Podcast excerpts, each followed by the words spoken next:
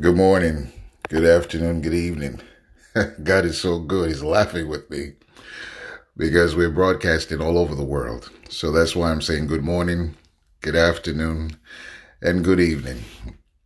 Um, I just want to talk to you on the subject, when God laughs with you. When God laughs with you. In the book of Genesis, chapter twenty-two, we see Abraham, Abraham who was chosen by God, on a cart together with two of his servants and his son Isaac, going to a place where God will show him on a three-day journey to sacrifice his son. As God says in the Bible, the, his only son, and the son whom he loved so much, on the top of a mountain that God would show him. Now, I just want you to draw your attention and focus on some things that the God is saying to Abraham. Abraham's son Isaac was not his only son. He had another son called Ishmael, whom he had not together with his wife Sarai, but together with his wife's appointed maid Hagar.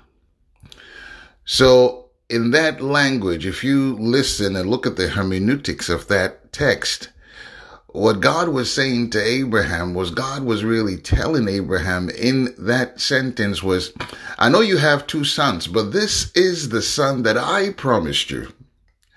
Because if we go back all the way to Genesis fifteen, sixteen, seventeen, and you see God's hands in Abraham's life that led to this moment. God had met Abraham at the age of ninety and had told him, I will give you a son, a son of your own flesh and blood. And he even told Sarai, well, Sarai overheard the conversation when God had sent some angels to take down Sodom and Gomorrah. Sarah overheard what God was telling Abraham. And of course, before Sarah even laughed, because everybody talks about Sarah laughing when God promised her a, a, a child at, at, at an old age of eighty, Sarah fell on the floor laughing. But Abraham, after he had asked God for this same thing, he fell face down praising God initially, but then when he internalized what God was saying, Abraham himself started laughing. How is this possible at my age? Oh, God wants to laugh with them, but they were laughing and God was just smiling initially. In this place where Abraham was, obedient to God, taking his son to a mount that God would show him, in this place there was a silence. There was a silence in that cart as they moved along the way. Abraham did not tell his wife, Sarah, after conceiving this child, ten years after God promised them, that God had asked him to make Isaac a burnt offering to him. Another part of the silence in that cart as they traveled towards the mountain to sacrifice Isaac was that Abraham did not tell Isaac what was about to happen. A third dimension to this, Abraham had asked his two servants to come along to help him, but Abraham ended up cutting up the wood. Abraham ended up cutting up, making all the preparations, and the help to go up the mountain was Abraham himself and his son, Isaac. No one helped them up the mountain. So why did you bring these guys along? Maybe you needed a driver for the cart. I don't know. Someone to steer the donkey. No one knew why Abraham was going to this mountain. No one knew except God and Abraham. Sometimes when God wants to, to laugh with you, he needs you to be still. He needs you not to go out and tell everybody, oh, this is what God told me. This is what God's going to, this is what is about to happen. God is saying, be silent, be silent, be silent, be still, and know that I am God. Because many times, imagine what would have happened if he had told Sarah. Imagine what would have happened if he had told the boy, Isaac. Imagine what would have happened if he had told his servants. God needs you to be still. Just wait on him. Just, but Abraham's silence is also attributed to the growth that God had done through him. God had regenerated Abraham's heart. Remember when God first met Abraham? Oh God, speak, speak, speak. When he first met Abraham, Abraham was worshiping other gods. Abraham was not worshiping this God. Him and his daddy and his elder brother Nahor, they were worshiping other gods. But for some reason, God saw Abraham's heart and said, this is the one, not his brother, you know, Nahor, not his daddy. This is the one that I'm going to use to build nations under.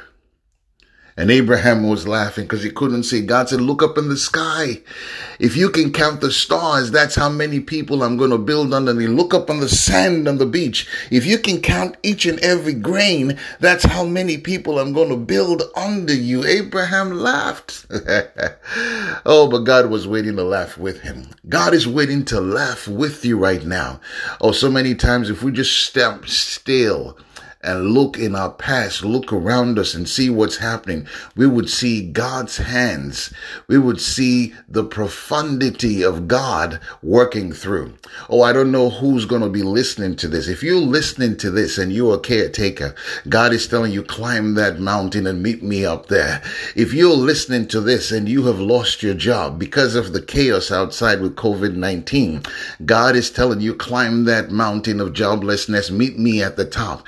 If If you are listening because there's a problem in your relationship with your partner, God is telling you, climb that mountain. But as you climb that mountain, I need you to pray the prayer that Abraham prayed as he went up there and his son, Isaac, asked him.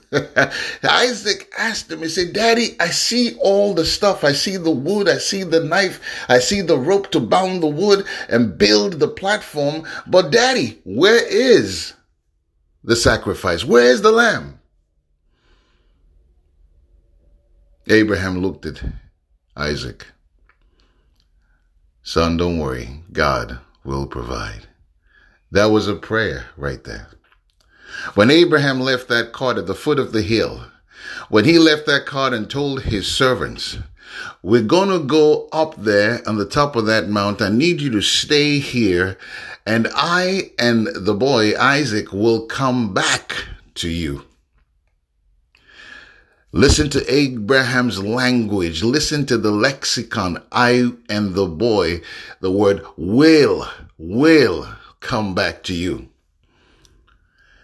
Since God had made Abraham, since God laid his promise in the heart of Abraham, first about the boy, second about nations, second about I will be your God, I will be your reward, I will be your protection.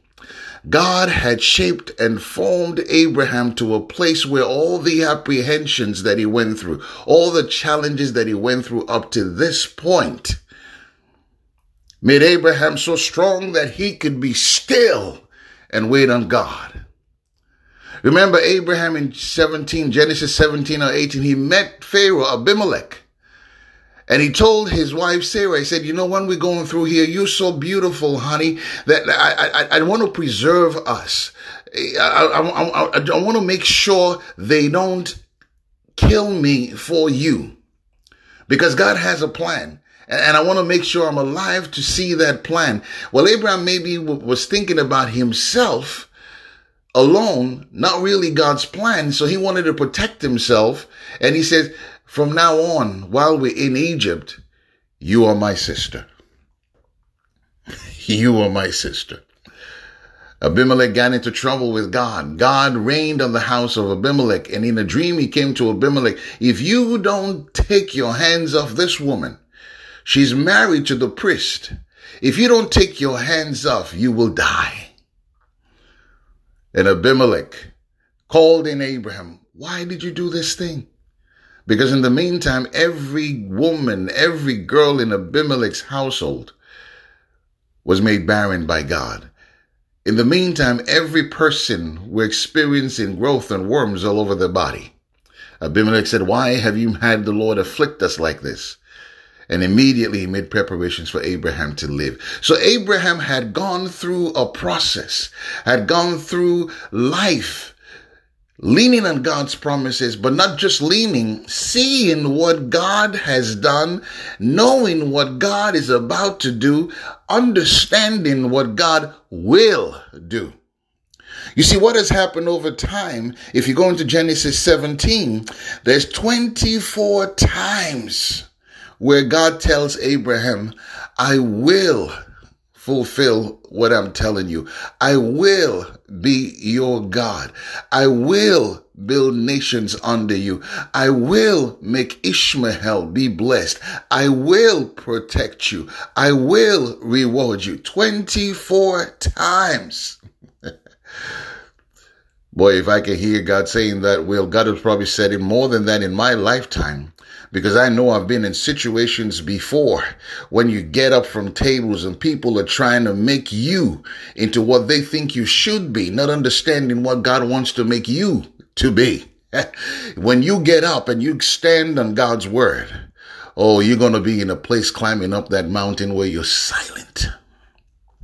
You're silent because you understand God's word. Be still and know that I am God. Just be still. I want to walk through you. I want you to be like the plate where you place your food to eat. So you are the plate. I can edify the world. I want you to be like a pen. Oh, I want to write things in people's hearts with you. I want you to be a book. I want you to be open to understand what I'm writing in your heart so you can speak to the world. I want you to be still. I want you to understand. I want you to walk the way like my son, Jesus, the Christ that I sent. Oh, I need you to understand, as James says in James one, two to four.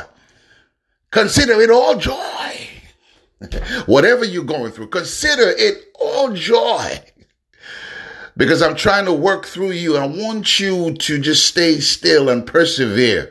Persevere until you become in that place where I call perfect. Persevere until you understand that my grace is sufficient to take you through the storm. Climb the mountain. I need to meet you up there on the top because you're going to make a sacrifice to me. Say amen. Wow. Climb the mountain. And with each climb, say a prayer. God, I know you will. God, I know you are the great I am. God, I'm going to push my I out of the way and la- allow your I am to come through. God, I'm going to be still. Just work through me, Spirit of the living God. Just move through me. God wants to laugh with you today. Wherever you are, if it's morning, night, ooh, I can't believe I'm saying that. Usually, usually I only say good morning, uh, not even good afternoon, because I only had one place to preaching. I'm saying if it's morning, noon, night, oh, God wants to tell you, good evening, I am God. Good morning, I am God. Good afternoon, I am God. Hello there, I am God. And guess what? I want to work through you. Well, God is saying, I want to laugh with you. So those who have told you that you cannot be anything, they are not God. Those who have told you there's nothing that you can do without them, they are not God. I want you to be like Abraham still in that place where God can use you. Because when Abraham got up to the mountaintop, so many times we climb and we go back down halfway up. When Abraham got up to the mountaintop, he was obedient. He put everything together. He bound his son onto the platform. Through the author's pen of Genesis twenty-two, we don't hear anything. There's a silence of Isaac. Oh, but in Abraham's mind, I wonder, I wonder. What was happening? In Abraham's mind, God had shifted him to a place that he was being obedient. He remembered. He understood God's strength. He was starting to understand the God that stopped him when he and his daddy and his brother Nahor were moving. The God had made a promise to him. And as God tells us, I never go back on my promises. I will fulfill my promises. He picked up the knife. He raised his hands up high. He was about to strike Isaac. Then a voice came from the heavens. Abraham, Abraham, don't lay a hand on the boy. Now God knows. Now God understands that if you would give up your own son, your flesh and blood, yourself. Mind you, this is a precursor to what's going to happen with God's own son, Jesus. If you will give this up, that shows me how much not only you fear God, but you love God. That's a whole other sermon about fear. It's not the fear that we think. God is saying to Abraham, look, look behind you in the thicket. Abraham turned around. God provided a ram caught in the thicket. So if you are going through something you're not sure of right now, and you know that God told you, get up, move towards this thing. Don't look at your incapabilities, you, the impossibilities. Shut down the noise of the crowd. Be still and know that He is God. Be still and understand the God that you serve. He wants to laugh with you. God wants to laugh with you in a way that others that will look on and say, uh-uh, you can't do this. You're going to be laughing with God. God wants to laugh with you this morning. God wants to laugh with you this afternoon. God wants to laugh with you today. May God open your hearts to hear this word. May God bless you by standing firm on His grace and understand that there's nothing He cannot do. But most of all, most of all, may God open your eyes to see His master key of prayer. Good morning, good afternoon, and good night. Amen.